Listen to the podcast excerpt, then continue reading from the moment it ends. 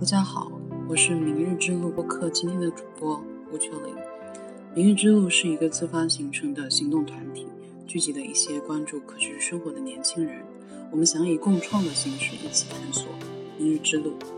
今年我们将聚焦于食物的话题。啊，我是一家做可持续教育和推广教育社区的机构 A Bean 的负责人。这期节目我邀请到了我的一位老朋友。那这位朋友呢，他其实算是一个斜杠青年。他本身是一名摄影师，然后后来就变成了一个农人吧，可以这么说。我们就先从啊西双版纳这样的一个啊，终于谈到的这个更小的这个地方来看他整个在地的一些这个关系的一些线路，从中来窥探。小小的一个系统，以及就是说，其实从消费者的角度，我们真的要去支持一些啊生态产品，我们可以做些什么？大家好，我是朱宇。一八年开始了生态村的探索和可持续生活的探索。那么去到版纳的话，也是受到朋友的邀请啊，可能想过去找一找有没有适合做啊生态村或者说山居生活的地方。那么后来是。受到本地的布朗山乡的寺院的邀请，去采访啊，去去访问吧，访学吧。那么在那边的话，呃，也是看到整个雨林其实是被破坏的非常的严重。因为本地布朗山乡非常出名的是茶啊，我们可能稍微懂一些茶叶的都听说过有老班章啊，这个是中国一款近期炒作起来非常昂贵的一款茶叶。那么本地人贫富差距是比较厉害的。啊，拥有这样的茶叶资源的村落是极其富有。那么，并没有拥有这样子古树茶的村落呢，其实是非常贫穷的。然后的话，还有一些中间地带的，嗯，那么他们就会把多余的这个土地去出租出去，嗯，也会有大量的树林的这个砍伐来种植几样经济作物啊。第一位肯定是茶叶啊，然后第二位的话有呃橡胶。就是做做轮胎的橡胶，然后的话，山谷的谷地里面基本都是我们平常吃的香香蕉，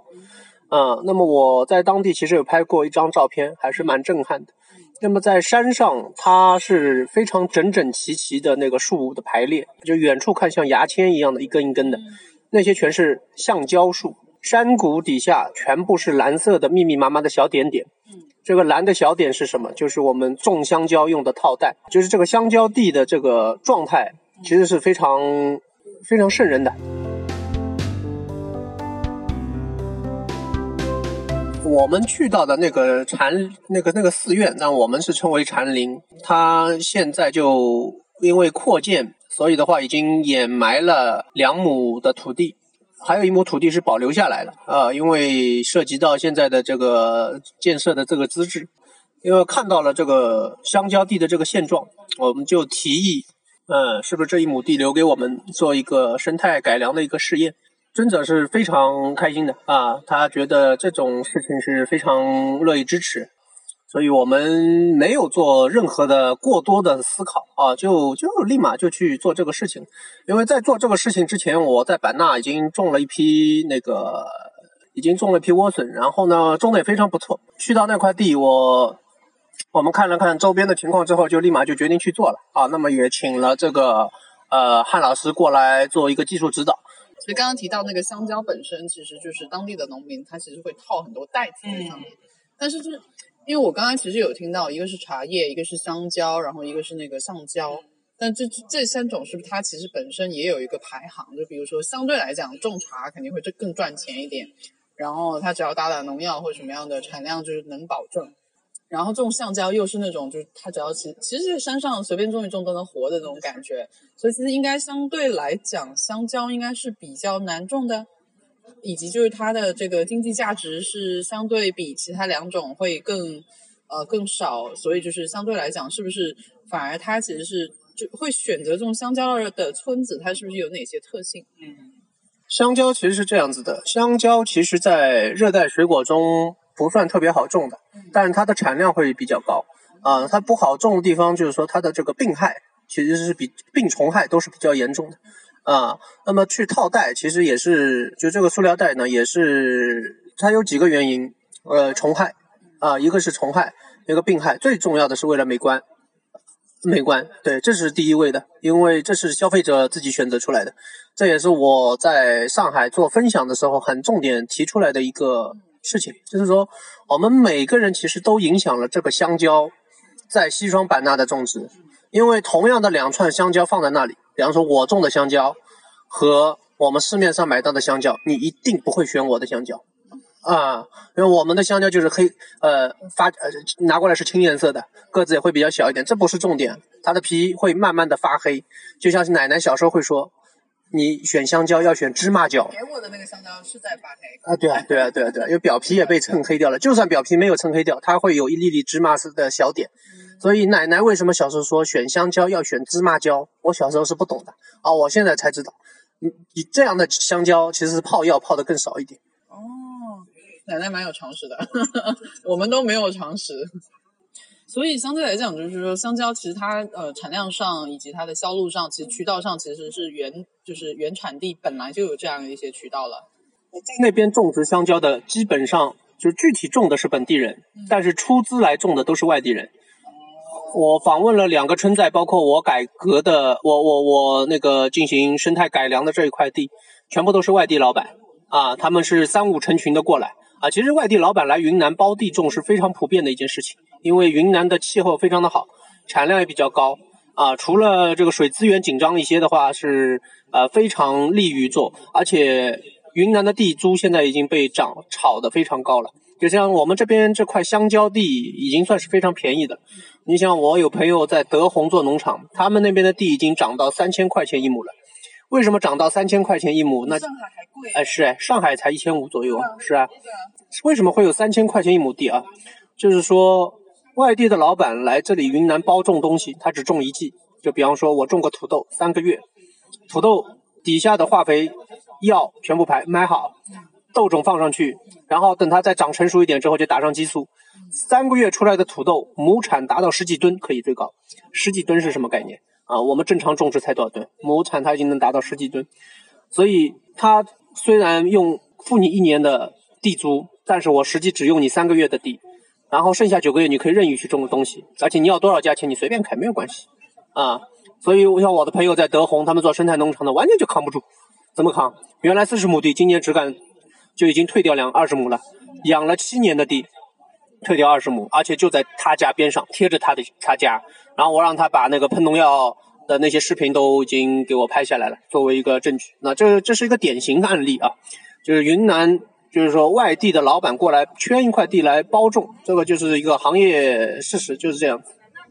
那我觉得这件事情，就如果正常来讲的话，本地的人他如果他对生态没有概念，就比如说，因为它有很多少数民族嘛，那正常可能我们会看到有一些少数民族，他跟土地的这个连接其实是比较强的。但是就是现在来讲的话，如果有大老板能出这么多钱，他为什么要把？这些地租给那些，就是可能有一点理想，可能有有一点这种想要去啊那边做一点这种嗯偏生态的啊偏生态村的呀，或者说只是为了小孩子，比如说华德福上学，然后可能去找一块地在那边耕种的话，那会不会其实会很影响这样一批人去找地方？呃，当地是不乏有理想的人，但是这样的人其实也是呃不能说弱势群体，极少数。也可能是极少数的精英，啊，但是这样的精英他是没有办法，就是说去做到左右一个村寨或者说一片村寨的一个种植的理念。其实像我待的这个地方，几十年前就有一个非常出名的，呃，叫做马尤博士，他是个德国人，就是那个雨，他他的太太被称为雨林精灵嘛，嗯，你你们就在那附近，他在的那个村就是。现在非常出名的那个茶叶老老班章啊，我们是在老曼峨，就是乡就是就就以就以前是就是隔壁了，就是隔壁了啊。呃，我们也采访过当地一个哈尼族的人。其实这个布朗山乡最重要的族群是不不是是布朗族啊。那么呢，还有一小部分是哈尼族。那么呢，我们也是走访了一个哈尼族的一个朋友，也是无意间的，因为我觉得他的那个房子建的非常有特色。我就直接闯进去跟他聊天，他也觉得莫名其妙来两个汉人也挺有意思的啊。后来大家聊了一下，还蛮蛮共同的啊，其实他对我这个香蕉种植也从侧面也给我帮了很大的忙啊。虽然他只是一一句话，但是坚定了我的一个信心啊。我后不会是因为哈尼族，因为我据我所知，我觉得哈尼族包括现在他们还在用这个，就是他们自己种植稻田的那个方式，其实还是会用很生态的方式去种。所以我不知道是不是跟这个民民族本身的这个就是对生态的这种敬仰、敬畏、天地的敬畏有关系。哈尼哈尼族的分布是非常广的啊。刚刚秋林提到的这个哈尼族的话是，呃，一个很出名的那个呃哈尼梯田啊，但那边哈尼梯田其实已经是沦为一个景区了。呃，以种还是有人种的，但具体以什么样的方式种呢？大家也都这个心知肚明啊。我也去看过一次，但没有特别仔细的看。那么去到这一位哈尼族的伙伴这里呢，我了解到两个重要的信息。第一个重要的信息就是说，他们曾经以他为首的一小部部分人是拒绝过外地的老板过来包地种植香蕉。因为他们觉得这样肯定是以不可持续的方式破坏整个一个他们的这个这个这个土壤跟环境，啊，而且当时是爆发过激烈的矛盾的，嗯，对。但是他们的人毕竟是少数，啊，毕竟是少数，所以说没有成功。那么第二个很重要的信息就是说，啊，就是他的亲戚住的这个房子，就是也是招待我们上去吃晚饭的地方，啊，是他姐姐吧？是他姐姐姐姐姐的家里面，他门口有一株是香蕉。因为本地人是不吃香蕉的，本地人是吃芭蕉的，因为芭蕉是野生的，就在路边就随便长，你是饿不死的，嗯，在那边伸手就可以把自己喂饱。然后他们也知道香蕉是很毒的东西啊，这个都是给城里人吃的，所以我跟他反复确认一下，你这株门口种的是香蕉吗？他说这棵是香蕉，不是芭蕉，就是之前下面大批种的时候，他引种了上面一棵，而且这棵香。这棵香蕉树它就是野放的，它不会有人去管。然后他招待我也吃了他门口这棵树的香蕉，啊，然后我也是在分享中有这样的一个视频，啊，这样坚定了我，给我一个非常大的信心，就这个香蕉野放在那里是没有问题的，它一定是能种出来的，啊，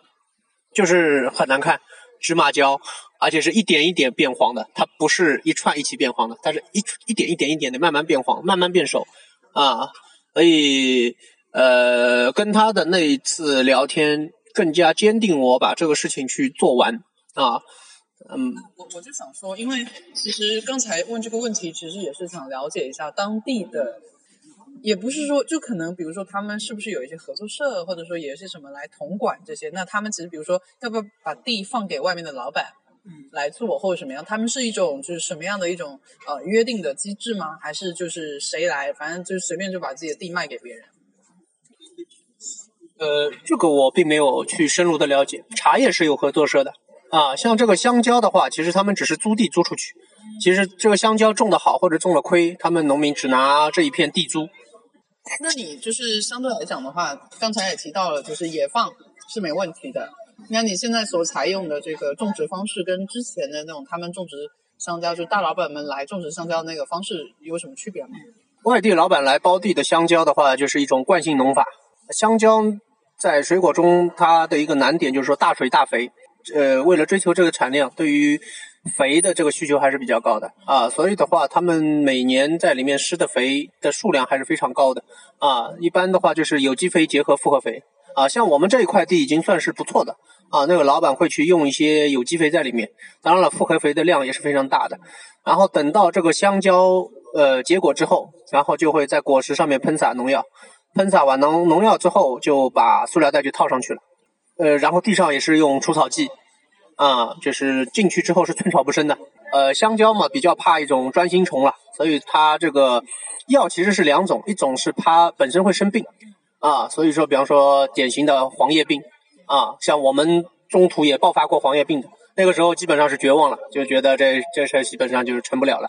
啊，然后的话虫呢，就比方说典型的就是专心虫，啊，它会呃钻在这个香蕉里面啊，然后就是香蕉的那个干里面，然后基本上会影响到后续整个一个香蕉林。嗯，最可怕的就是说它的香蕉是催熟的。就是说，你看到我们的香蕉出来是到到大家的餐桌上是绿颜色，那么我们在水果店看到的全是黄香蕉。我从来没有在上海见到过绿香蕉，啊，最多有几根可能没熟啊，我才知道啊，香蕉可能黄之前是绿颜色的，是吧？啊，它没熟，那大部分就是熟。那这个熟它不是天然让它熟的，是靠催熟剂啊，还有防腐剂。所以这两样东西都是把整个果实切下来之后浸泡了完，然后呃装车，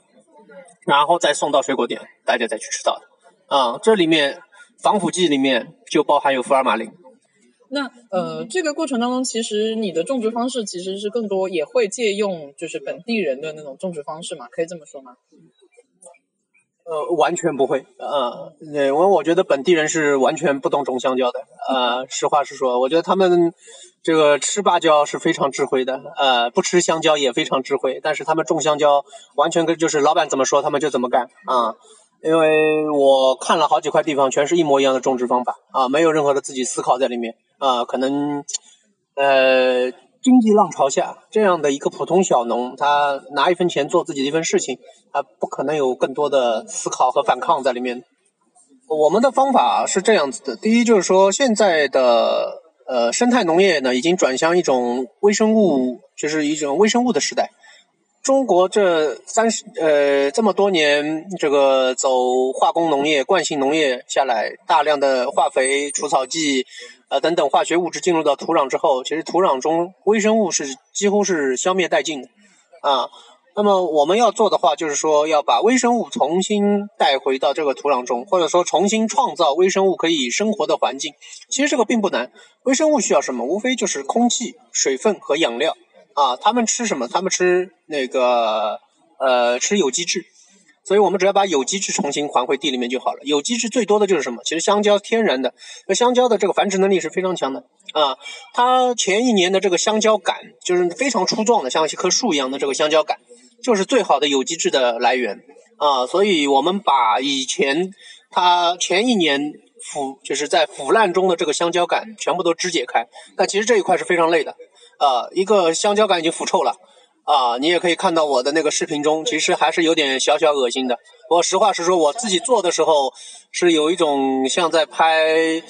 呃，那个香港的暴力片里面分分尸的那种感觉，嗯，对，因为它已经产生腐臭味了，啊，味道还是比较难的，啊，这一块我也没有请任何的朋友帮忙了，我就自己一个人默默把它干完了，啊，然后，呃，一一周多吧。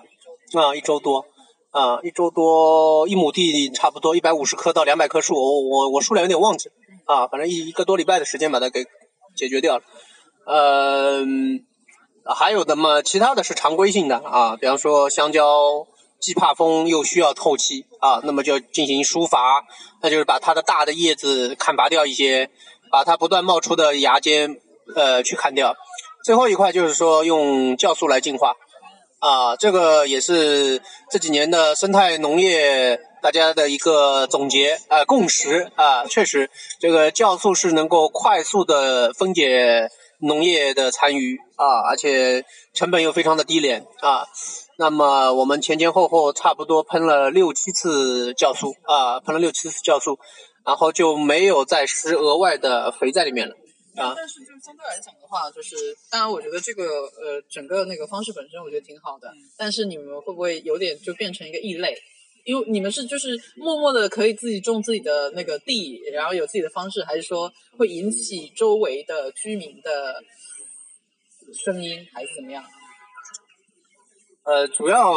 当时这一块是寺院的用地啊，寺院在本地也是非常有威望的。实际整个过程其实没有人来干扰啊，当时也没有人来，就是说好奇来看。其实我在的时候是没有人来看的啊。那么种完之后的话，现在的话可能还是会引起一些村民的一些关注。但最重要的就是说，呃，现在还是说消费者市场。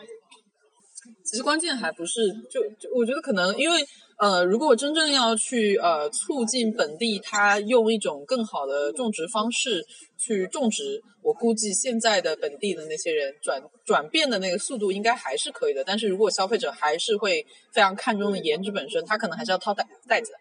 对不对？啊，是的，这个就是一个颜值的时代啊，是吧？我们每个人都觉得我们吃的这个产品可能不健康或者什么，但它就是好吃，它就是好看，它就是很有面子拿出去啊。呃，同样的香蕉，就是我说了，放到水果店你肯定是不会选的啊。然后这这个我们的选择影响了资本啊，资本去控制农民种什么啊。其实我们这套方法真的交给农民，他一定干得比我们好，对吧？啊，分分钟就可以学会啊，只但他解决不了市场，他种了卖给谁吃呢？他不会啊，他最多就是我地租给某某某老板，那么某某某老板花钱来雇我干这个事儿啊，我把这个事儿给干了就可以了啊，其他的事情他不会考虑。那我觉得其实可见的哈，就是从你刚才的描述里面，我觉得能听得到以及看得到的，就是说大家现在对于就是本地的，就是结果嘛，结果是本地人他开始啊追逐那些经济作物以及砍伐树林，然后雨林的这个呃砍伐本身很严重，然后导致可能整个当地的微气候也好，以及说影响更大的一个气候的这个改变也好，其实是。关系其实是很大的，但是如果真的是要呃从农民本身去追溯，以及慢慢的追溯到资本，可能还要往前，基本上是到消费者这一环。但是消费者，我会会慢慢的有些白领也好，或者说在城市居住的人也好，他其实会关心，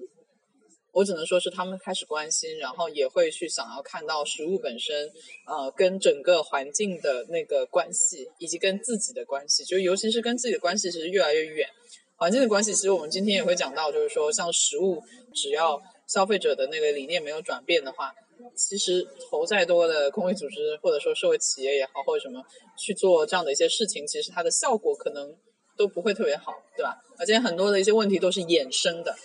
你觉得就是接下来的话，你会有哪些打算？就是基于这样的思考，你还会有哪些的，嗯，怎么说呢？就是哪些打算？呃，我基本上有三个计划啊，这三个计划基本上也都已经在慢慢已经在执行中了。呃，第一个计划的话，仍然是关于这个香蕉，就是我说的，其实它本质是在消费者，呃，消费者来掌控了这件事情。那么我会在一些大城市，在适当的时机，再增加我的一些公益的一些讲座啊，结合我在全国各地采访小农拍摄的一些呃短。的记录短片、短视频啊，那么也会跟大家去普及一些这样的知识啊，因为大家离自然太远了啊。即使周末去什么参加个户外徒步或怎么，这个离这个离真正的自然，对，其实还是有距离的，还是有距离的。就是说，你的生活跟它是脱节的啊。那么这是其一啊，这其二的话就是说我我会在呃。除了香蕉，呃，香蕉以外，我现在在帮助他们在，呃，引入一个生态的木瓜的一个种植啊，嗯，呃，因为我去了广东参加了一个课程，那么在别人那个家园中呢，吃到了一个木瓜，这好像也是云南引品种过来的啊，那个木瓜是我吃到现在最好吃的一个水果，而且这家人完全不会种植的，他就把种子埋下去，他就自己长出来了，长出来他们就吃，他们也不懂施肥啊，他们也做生态家园啊，那么。呃，当时我是比较震惊的，因为那边的，呃，我我们也是跟那边的出家的这个这个支持我们香蕉改良的尊者也是商量过这个事情。那么希望如果木瓜种植成功之后，可能会在那边和茶叶进行一个套种，因为茶叶上现在茶叶山地的这个树木砍伐是非常严重啊，因为它没有经济价值的树木，村民不会保留，而且他们本地是烧柴火的，啊，他们的习惯就是越是粗的树。只要它没有经济价值，我就要把它砍掉，啊，这一点是非常令我震撼的。我一直觉得少数民族是这个，有有这个智慧的根基在那里，但实际上并不全是啊。它只能说是有一一小部分人确实是，有生活的非常的生态，但是绝大部分人这一块就是随着这个经济增长之后，就我也不知道是怎么回事了，就就就就就就就变变变样了啊，就变样了。所以的话。呃，我们也是想引入一些有经济价值并且好管理的一些树种啊。那么我下一个是选中了这个木瓜，那么我们也已经呃准备开始做这样的事情啊。那么第三个事情的话，就是我们的香蕉地还会再增加啊。那么尊者呃那边的话，我们也会再联系啊，再会适当的增加，但我们能力也是非常有限啊。那么如果能解决掉销售问题呢？啊，我们也不需要多多少利润，就让这个事情能运作下去，能够让更多的人看到啊，这个香蕉可以这样去种啊，可以，它有另外一种选择。呃，虽然说我们一直会想要去找到一些本源的一些这个源头来解决，但是就是找源头解决有时候其实特别不容易。然后就是现在已经导致了呃雨林的砍伐，然后就是怎么样退耕还林也好，其实是不现实的。呃，那如果是假设就是像呃朱瑜刚刚所说的，从就是我去在原有的它的这种生态的经济作物的这个种植的品种上再去加入那种可能相对来讲管理成本更低的一些品种，然后来也不能说制衡，只是说让它更多样化。多样化其实可能也会带来一定的不同的一些这个状态，甚至可能呃一个新的一个品种回去了，就让它。回到原本的那个状态而已，并不是说就是给它增加一些外来物种，对吧？那我觉得这样的方式其实也是非常好的。当然，可能还有更多的一些方式，以及就是其实真正后面到最后面，其实是需要很多的一些消费者来不断的这个投入到这件事情当中。感谢大家收听这次的内容。嗯，今年明日之路播客将聚焦于食物。这个我们再熟悉不过，但深入起来又陌生的一个话题。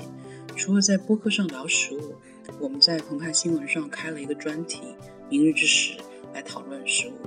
同时，我们也在筹划制作一个纪录片《明日之食》。如果你对我们的行动有兴趣，欢迎加入。